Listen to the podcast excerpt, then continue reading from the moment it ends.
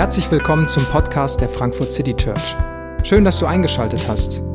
Wir wünschen dir viele inspirierende Momente beim Hören der Predigt. Glauben, entdecken und Zweifeln nachgehen. Das ist das Thema heute und wir befinden uns in einer Reihe, wo wir mal ganz grundsätzlich über uns als Kirche nachdenken und sprechen wollen. Wer sind wir?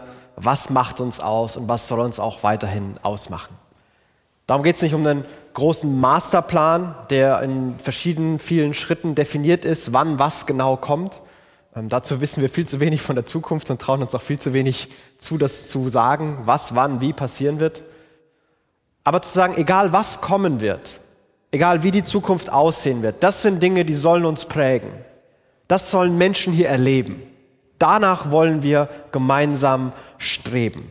Und eine der Sache davon ist, dass wir ein Ort sein wollen, eine Kirche sein wollen, wo man Glauben entdecken kann und Zweifel nachgehen kann. Wo Glaube und Zweifel nicht als Todfeinde gegenübergestellt werden, sondern miteinander in Verbindung gebracht werden. Und das machen wir bewegt von Gottes Liebe, weil ein Teil, wie wir Gottes Liebe erfahren, ist genau da. Genau da, wo wir Fragen und Zweifel haben. Genau da, wo wir Unsicherheiten haben. Und wie Jesus, wie Gott uns in dem begegnet und wie er sich uns darin vorstellt. Ganz am Anfang vom Johannesevangelium, äh, wo wir gerade den Text auch draus gehört haben, die erste Begegnung, die Jesus mit Menschen hat, ist, dass ähm, zwei Leute zu ihm kommen und ähm, er fragt sie direkt etwas. Was sucht ihr? Er fängt nicht an mit einer langen Antwort, einem langen Monolog, sondern hey, was, was sucht ihr? So eine, so eine ganz offene, einladende Frage. Was geht euch durch den Kopf? Welche Fragen habt ihr gerade? Wonach sehnt ihr euch? Und die sagen, ja, also wir haben gehört, dass du jemand ganz Besonderes sein sollst und wir wollten einfach mal wissen, wer bist du so, was machst du so, was zeichnet dich aus. Und Jesus sagt, kommt und seht. Kommt einfach mit. Ich lade euch ein, dabei zu sein und dann guckt mal, wie eure Fragen, wie eure Gedanken sich entwickeln werden, wenn ihr mich erlebt und wenn ihr bei mir dabei seid. Und einer dieser Leute, die gekommen sind und gesehen haben und dabei waren, war Thomas. Thomas, die äh, eine der Figuren oder der Mensch, um den diese Verse sich gedreht haben, die wir gerade gehört haben. Manchmal auch bekannt als Thomas der Zweifler, denn für diese Szene ist Thomas berühmt geworden. Er hatte all das erlebt und all das gesehen, was alle anderen auch gesehen hatten. Er hatte Jesu Reden gehört, Jesu Wunder gesehen und dann erlebt, wie Jesus am Kreuz gestorben ist. Und ähm, direkt nach äh, der Kreuzigung wurde Jesus in Grab gelegt und dann am, am dritten Tag sind, auf, sind äh, Frauen zum Grab gegangen und haben gemerkt, das Grab ist ja leer und was ist hier los und sind dann Jesus begegnet. Und haben das dann den anderen Jüngern erzählt, die äh, die einzig logische Reaktion darauf hatten, glauben wir nicht. Denn tote Leute stehen nicht wieder auf. Glauben wir nicht, wenn wir es nicht gesehen haben. Die haben wahrscheinlich damals nicht aus naturwissenschaftlichen Argumenten geantwortet, sondern die jüdische Perspektive war, dass am Ende der Zeiten, wenn die Welt zu Ende ist, dann werden alle auferstehen. Und die Welt ging ja offensichtlich weiter. Also konnte es nicht sein, dass Jesus auferstanden war. Wir hätten wahrscheinlich eine andere Begründung heute, warum wir es nicht glauben, aber es käme uns genauso als Quatsch vor, wie es den Leuten damals vorgekommen ist. Und dann waren sie einmal zusammen und Jesus ist ihnen begegnet. Jesus ist in ihrer Mitte aufgetaucht, hat gesagt, Friede mit euch, guckt mich an, hier sind meine Wunden, das ist wirklich passiert. Und auf einmal beginnen sie zu glauben. Aber einer hat den Moment verpasst, nämlich Thomas. Der war nicht im Raum und dann wird es so beschrieben. Thomas, einer der zwölf, war nicht dabei gewesen, als Jesus zu den Jüngern gekommen war. Die anderen erzählten ihm, wir haben den Herrn gesehen. Thomas erwiderte, erst muss ich seine von den Nägeln durchbohrten Hände sehen, ich muss meine Finger auf die durchbohrten Stellen und meine Hand in seine durchbohrte Seite legen. Vorher glaube ich es nicht. Die anderen sind irgendwie völlig hyper und voll überzeugt. Hey, wir haben Jesus gesehen, Jesus lebt und, und das ist so der Hammer, Thomas. Und Mann, was hast du alles verpasst? Und er sagt, also bevor ich das nicht selber sehe und selber erlebe, glaube ich nicht. Glaube ich einfach nicht. Auch da wieder relativ verständlich. Und eine kurze Nebenbemerkung. Leute damals haben genauso gewusst, dass das mit Auferstehung jetzt nicht die logischste und sinnvollste Erklärung aller Dinge ist, dass das Quatsch ist nach verschiedenen Maßstäben. Dazu braucht es keine Studien und Podcasts, das wusste man. Aber Thomas reagiert genauso. Hey, das glaube ich nicht. Das, das kann nicht sein, das glaube ich euch einfach nicht. Ich weiß, dass ihr hyper seid, aber ich kann das nicht glauben. Und das ist der Moment, für den Thomas berühmt geworden ist. Thomas der Ungläubige, Thomas der Zweifler. Und dieser Moment wird einfach so stehen gelassen und dann kommt folgender kleiner Satz, der eigentlich so ein Scharnier ist, aber ich frage mich, was da passiert ist. Acht Tage später waren die Jünger wieder beisammen und diesmal war auch Thomas dabei. Acht Tage später waren die Jünger wieder zusammen. Also das sind jetzt zwischen dieser ersten Begegnung und zweiten sind acht Tage. Und ich würde zu gerne wissen, was in diesen acht Tagen passiert ist und wie es Thomas in diesen acht Tagen ging. Seine zehn besten Freunde haben etwas erlebt, was ihr Leben verändert hat und er war nicht dabei. Haben die recht? Stimmt das wirklich? Kann das sein? Die würden es doch nicht einfach so behaupten. Das, das muss doch, irgendwas muss doch passiert sein. Die, oder wollen die mich alle irgendwie, irgendwie verarschen? Das kann doch nicht sein. Was, hä? Verstehe ich nicht. Vielleicht ist auch so ein bisschen Selbstmitleid mit dazu gekommen. Aber ich habe es verpasst. Warum habe es ausgerechnet ich verpasst? Immer passiert mir sowas. Ich war wieder nicht da und, und Jesus hätte auch warten können, oder? Ist es ihm egal gewesen, dass ich gefehlt habe? Hat er überhaupt gemerkt, dass ich nicht im Raum war? Interessiert sich Jesus überhaupt für mich? Vielleicht ist er auch ärgerlich und wütend geworden. Es kann doch nicht sein. Ey, auf alle da wartet Jesus und den zeigte sich nur mir wieder nicht.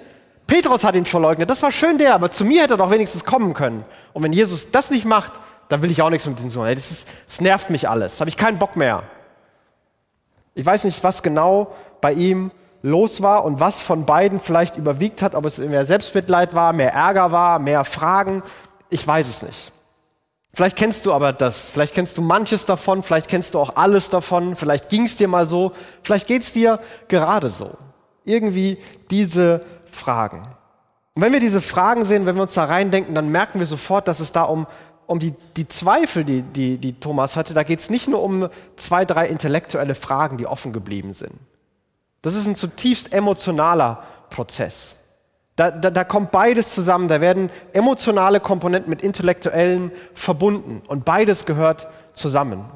Und Zweifeln ist nicht nur eine, eine Lücke von Informationen, sondern Zweifel hat auch ganz viel mit, mit Emotionen. Er hat was verpasst, ihm fehlt was. Die anderen haben was, was er auch gerne hätte. Und das bringt ihn in diesen Moment, dass er das zweifelt. Er ist in diesen Tagen mit seinen Gedanken allein. Und er erlebt das. Und dann heißt es aber, und diesmal war Thomas aber auch dabei. Also obwohl acht Tage lang irgendwas in Thomas, was so oder so ähnlich gelaufen sein muss, passiert ist, war er trotzdem noch in der Gruppe mit dabei. Also man hätte doch verstehen können, wenn er sich da zurückzieht. Die haben was erlebt, was ich nicht erlebt habe. Die gehen jetzt da lang, weil die Überzeugung haben, ich habe die nicht.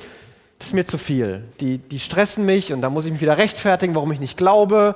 Und da ich, will ich nicht. Ich ziehe mich da zurück.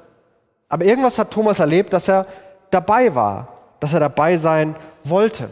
Vielleicht haben die Jünger ihn eingeladen, hey Thomas, komm doch dazu. Vielleicht ist er von sich selbst aus da mitgegangen, weiß ich nicht. Aber ich glaube, dass er zwei Dinge nicht erlebt hat, die wirklich wichtig sind. Und es gibt zwei Arten von Reaktionen auf Zweifel, die ganz schlimm sind und ganz viel kaputt machen. Und das eine ist, dass man dem so ganz knallhart widerspricht und versucht zu konfrontieren. Hey Thomas, jetzt reiß dich mal zusammen und glaub uns endlich. Glaubst du, wir sind alle bescheuert oder was? Stell dich doch mal nicht so an. Ja, Entschuldigung, tut mir leid. Der wäre wahrscheinlich nie wiedergekommen. Also wenn man diese, diese Vorwürfe, hey, du, warum zweifelst du und du, du, man darf nicht zweifeln und hör auf zu zweifeln. Vielleicht hatten die Jünger ja selber Fragen, haben wir das alle geträumt? Haben wir alle zu viel getrunken? Ich weiß nicht, was da gelaufen ist. Und dann kommt da einer, der stellt das auch noch in Frage.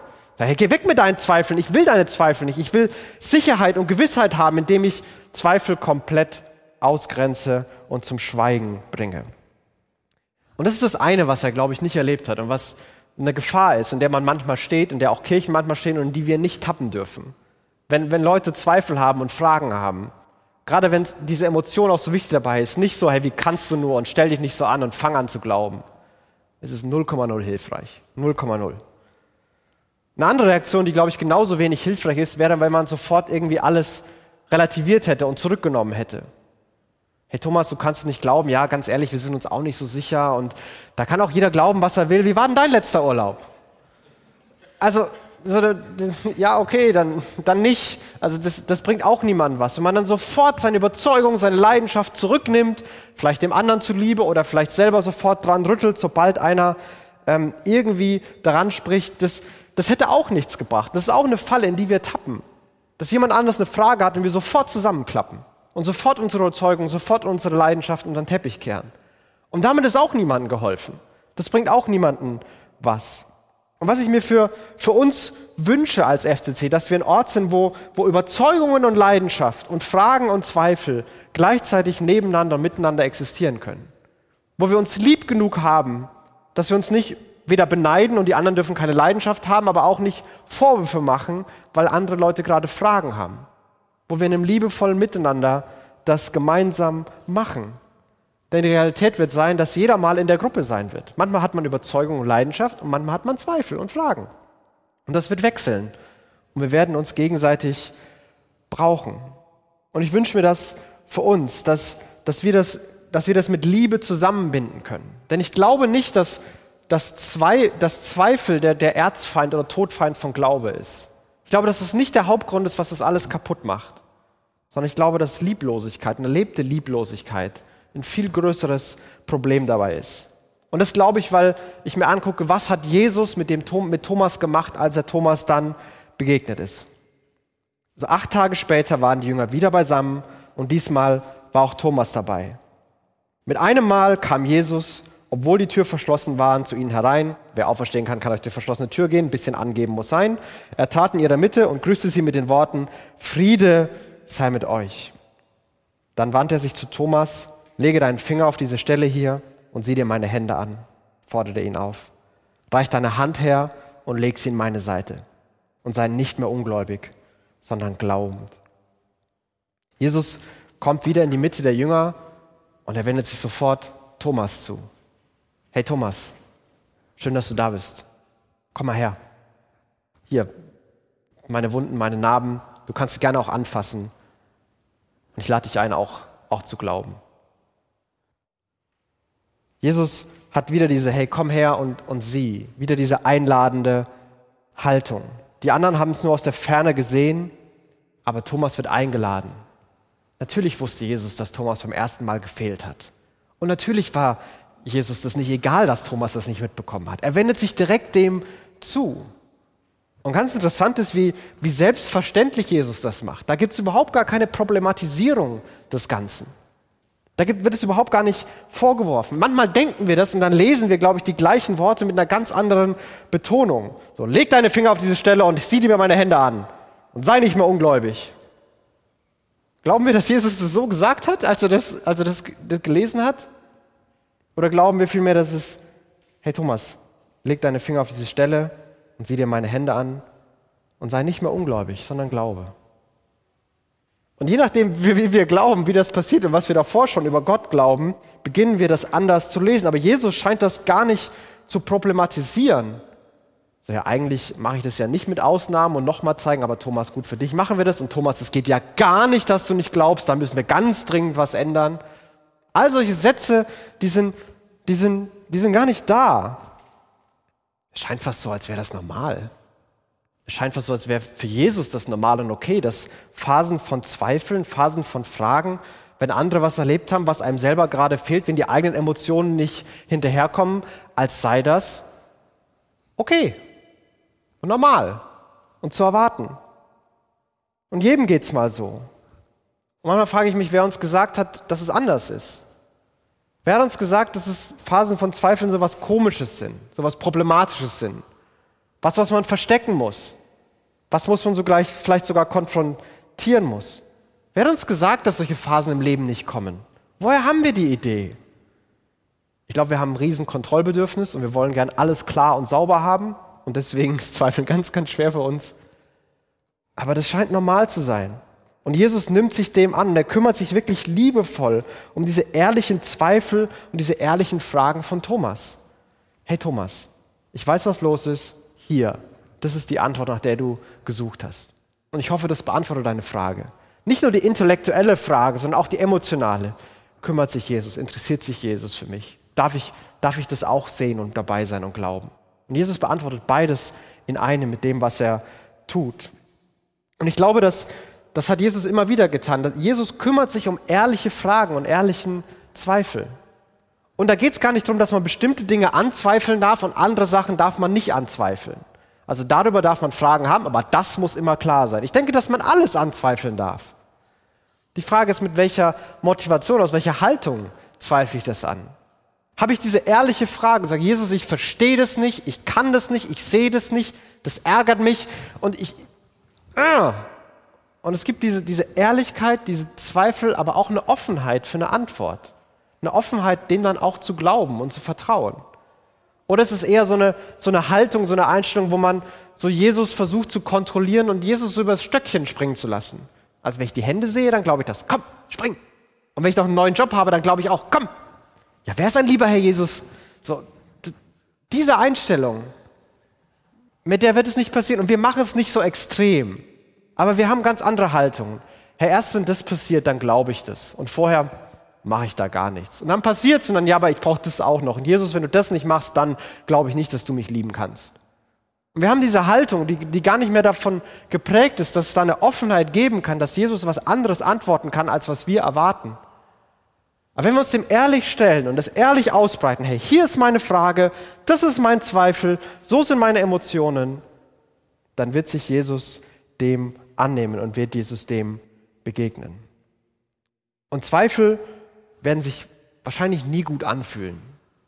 Aber ich glaube, dass Phasen von Zweifel und Phasen von Fragen eine echte Bereicherung und eine echte Tiefe im Glauben machen können. Ich glaube, sie erhöhen unsere Kapazität zu glauben. Denn manchmal fangen wir an, wir haben dieses, dieses Glaubensball in uns, so ein System von Dingen, die wir glauben. Und auf einmal kommen da von außen Emotionen, Fragen oder Erlebnisse, die das Ganze so ein bisschen aufsprengen. Und es kommen Risse rein. Und da ist so eine dunkle, undurchsichtige, nicht genau beschreibbare Masse auf einmal mit drin. Da sind diese Fragen und Zweifel. Und dann ist nicht mehr so klar, wie man es gerne hätte. Aber wenn wir das ehrlich zulassen, dann beginnt sich, und wir nach Antworten suchen, dem nachgehen, dann beginnt sich dieser Raum wieder zu füllen. Und das Dunkle sich wieder mit, mit, Hell, mit Helligkeit und Klarheit zu füllen. Und der Glaube ist größer geworden. Zweifel erhöhen unsere Kapazitäten zu glauben, denn Zweifel lassen uns nicht mit die lassen sich nicht einfach mit oberflächlichen Antworten ausräumen. Das funktioniert so nicht. Da brauchen wir echte Antworten, tragfähige Antworten, Antworten, die Hand und Fuß haben. Zweifel werden auch immer Emotionen und Verstand miteinander in Bezug setzen. Und sie verhindern, dass unser, unser Glaube in so, eine, in so eine Richtigkeit abdriftet oder in so eine emotionale Schwärmerei abdriftet, sondern der hält beides zusammen, wenn wir dem ehrlich nachgehen. Zweifel zeigen uns, dass wir nicht alles wissen und begrenzte Geschöpfe sind. Und im besten Falle sorgen Zweifel auch noch dafür, dass ich mit anderen Menschen, mit denen ich gemeinsam durch diese Phasen gehe, in engere und tiefere Beziehungen und Freundschaften gehe. Ich glaube, dass Phasen des Zweifelns den Glauben tiefer und fester machen, als er ohne Zweifel wäre. Glaube wurde getestet und er hat standgehalten. Neue Fragen haben zu neuen Antworten geführt. Und ich glaube, dass das stimmt, sieht man an dem, was Thomas hier als nächstes sagt. Er erlebt das, er darf das berühren und dann sagt er einen ganz simplen Satz. Thomas sagte zu ihm, mein Herr und mein Gott.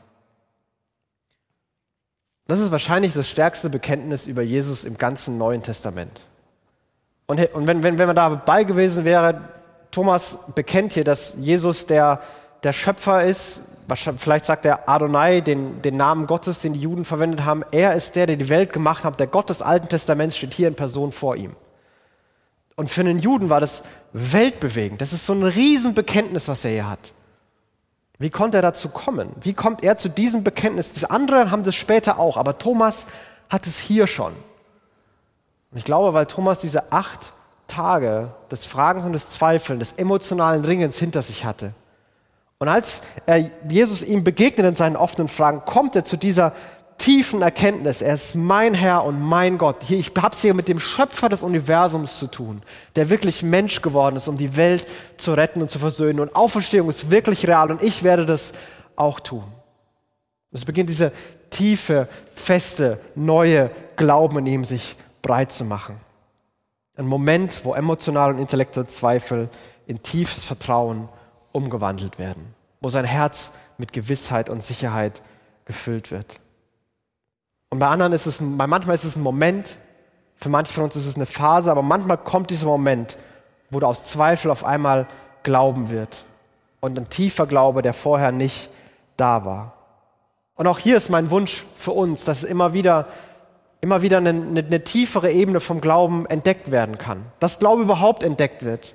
Aber dass es nicht so ist, okay, ich habe Glaube entdeckt und jetzt stelle ich das Entdeckte auf mein Regal, da kann man sich immer schön ansehen, sondern dass es immer wieder neu, immer tiefer, immer weiter entdeckt wird. Und dazu werden wir ganz persönlich, aber auch gemeinsam als Kirche Fragen brauchen und auch Zweifel brauchen. Und die werden sich nie gut anfühlen. Und werden uns immer wünschen, dass es anders kommt. Natürlich hätten wir gerne ganz viele Antworten, gerade wir, wir suchen gerade neue Räume und wir hätten gerne Antworten, wo die sind und wann wir die haben und wie viel die kosten und so weiter. Haben wir alles nicht. Ja, was machen wir damit?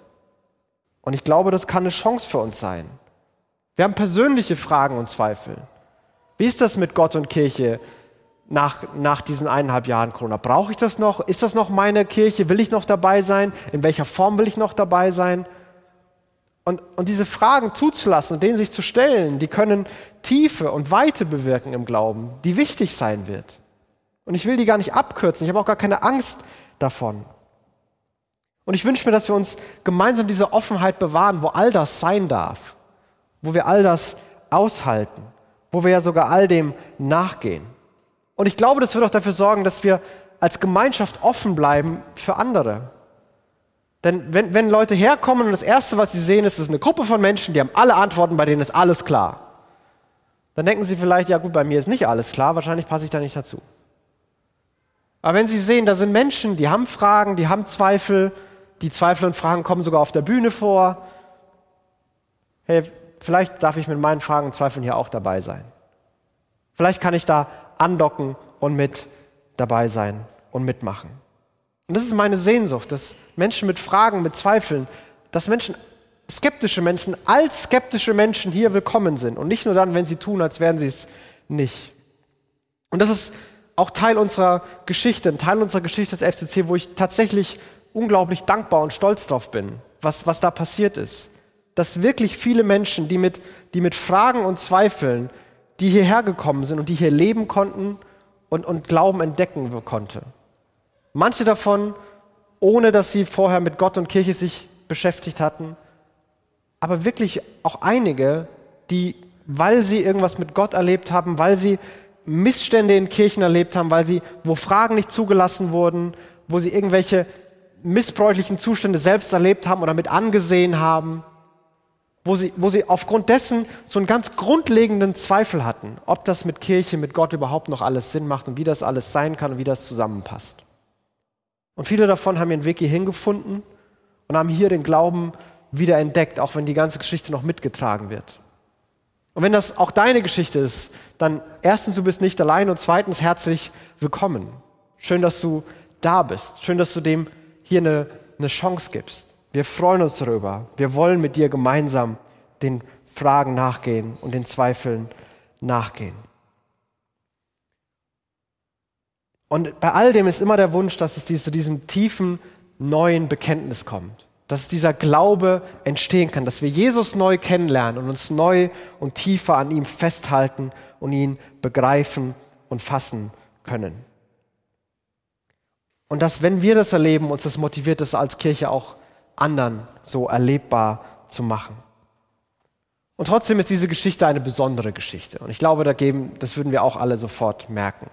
Das ist jetzt keine Geschichte, wo wir sagen können, wir können irgendwo Jesus herzaubern und Jesus zeigt jetzt die Hände und man darf die anfassen. Ich habe Jesus und seine Wunden noch nicht berühren können. Ich weiß nicht, ob, ob, du das konntest. Die meisten können das wahrscheinlich nicht.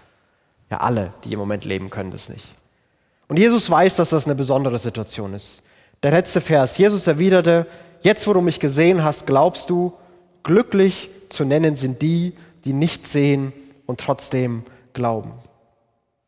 Du hast mich gesehen und du glaubst und glücklich werden die sein, die alles nicht sehen und die trotzdem glauben werden. Aber wie sollen Leute denn trotzdem glauben? Naja, zum Beispiel durch das, was Thomas mit seinem restlichen Leben getan hat. Thomas ist einer der Apostel, die in der westlichen Welt relativ unbekannt sind, die keine Briefe geschrieben haben, die irgendwo in griechischen oder römischen Kirchen aufbewahrt wurden. Weil Thomas hat sich aufgemacht Richtung Osten. Thomas ist durch heutigen Iran, Irak bis nach Südindien gegangen. Er ist weitergekommen als jeder andere Apostel und hat die Botschaft von Jesus erzählt. Er ist überall hingegangen und gesagt, Jesus war ein Mensch, in dem Gott selbst Mensch wurde. Gott ist auf die Welt gekommen, weil er die Menschen so sehr geliebt hat. Der Schöpfer ist Geschöpf geworden, damit diese endlose Frage, ob wir hier alleine sind, ob sich jemand für mich interessiert, ob Gott uns liebt, dass die ein für alle Mal ausgeräumt werden kann. Natürlich liebt uns Gott, natürlich sieht uns, sieht uns Gott. Er ist gekommen. Und ist nicht nur gekommen, um eine Moralpredigt zu halten, sondern ist gekommen, um sein eigenes Leben zu geben, um zu vergeben, zu befreien und zu retten. Dass nichts mehr im Weg stehen kann zwischen dieser Gott-Mensch-Beziehung.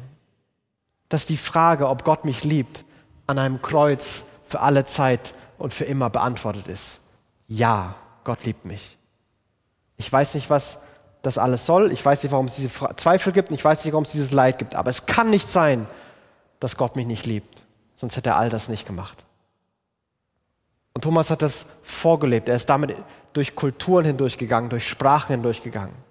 Er war bekannt dafür, sich um Waisenkinder zu kümmern, gerade in Indien und im Kastensystem. Unglaublich beeindruckend. Er ist irgendwann auch dafür gestorben im Süden von Indien. Aber viele Menschen haben, an ihn, haben durch ihn an Jesus geglaubt. Und bis heute ist es so, dass durch Menschen, die von dieser Überzeugung reden, dass durch Kirchen, durch, durch Männer und Frauen, die in ihrem Alltag ihren Glauben bezeugen, Menschen überzeugt werden. Und vielleicht sagen wir manchmal einen Satz, den Thomas auch sagt. Hey, ich, ich weiß, es klingt verrückt, aber ich habe es wirklich erlebt. Ich habe es wirklich gesehen. Und ich weiß, es kann eigentlich nicht sein, aber es hat mein Leben verändert.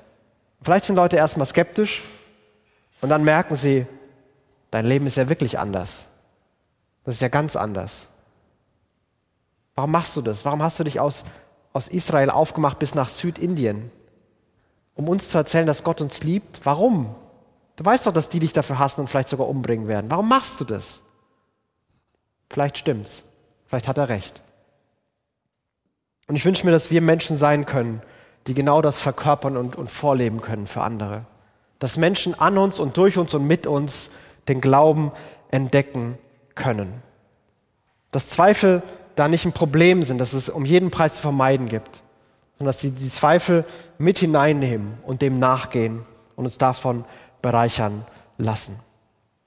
Dass wir eine Kirche sind, wo man Glauben entdeckt und wo man Zweifel nachgeht. Und all das, weil wir bewegt sind von der Liebe Gottes. Und ein Moment, wo wir das vielleicht greifbar und fassbar machen können, ist, wenn wir uns an genau das erinnern, was Jesus getan hat dass Jesus auf diese Welt gekommen ist und dass er sein, sein Leib gebrochen wurde, was das Brot symbolisiert, und dass sein Blut vergossen wurde, was durch den, den Wein ausgedrückt wird. Dass er das gemacht hat aus, aus Liebe und er das als Zeichen eingesetzt hat, weil wir schmecken und erleben und fassen sollen, dass er es ernst meint, dass er uns liebt, so wie wir gerade sind. Und das ist die Einladung, die wir auch dir heute aussprechen. Halt dich zweifelnd daran fest. Nimm es dankend zum allerersten Mal an. Vergewissere dich und bekenne das, was du schon lange glaubst. Dazu wollen wir dich im Abendmahl einladen. Und wir wollen dich auch einladen zu singen. Wir werden als erstes Lied ein Lied singen, was ein Bekenntnis ist, wo wir das bekennen wollen, was wir glauben. Und ich lade dich ein, das mitzusingen oder vielleicht auch nur zuzuhören und das auf dich wirken zu lassen. Und bevor wir das tun, möchte ich noch ein Gebet sprechen. Jesus, ich danke dir, dass du so einladen und so offen uns begegnest und auf uns zugehst. Dass, dass unsere Fragen und Zweifel dich nicht einschüchtern und kein Problem sind, sondern dass wir die stellen dürfen. Und wir bitten dich, dass wir ein Ort sind, wo Menschen das erleben. Ja, wo wir das erleben. Wir bitten dich auch, dass du uns begegnest. Thomas braucht diese Begegnung und Jesus, wir brauchen sie auch. Und du siehst, wie und wo wir sie gerade brauchen. Du siehst, welche Fragen und Zweifel wir gerade haben. Und ich bitte dich, dass du nicht zulässt, dass das den Glauben irrelevant macht, sondern dass darin Glaube neu und tiefer entdeckt werden kann. So bete ich, begegne du uns, zeig uns deine Liebe und bewege uns durch deine Liebe so, dass auch andere deine Liebe durch uns erfahren können. Danke, dass du Gott bist, dass du uns siehst, kennst und liebst. Amen.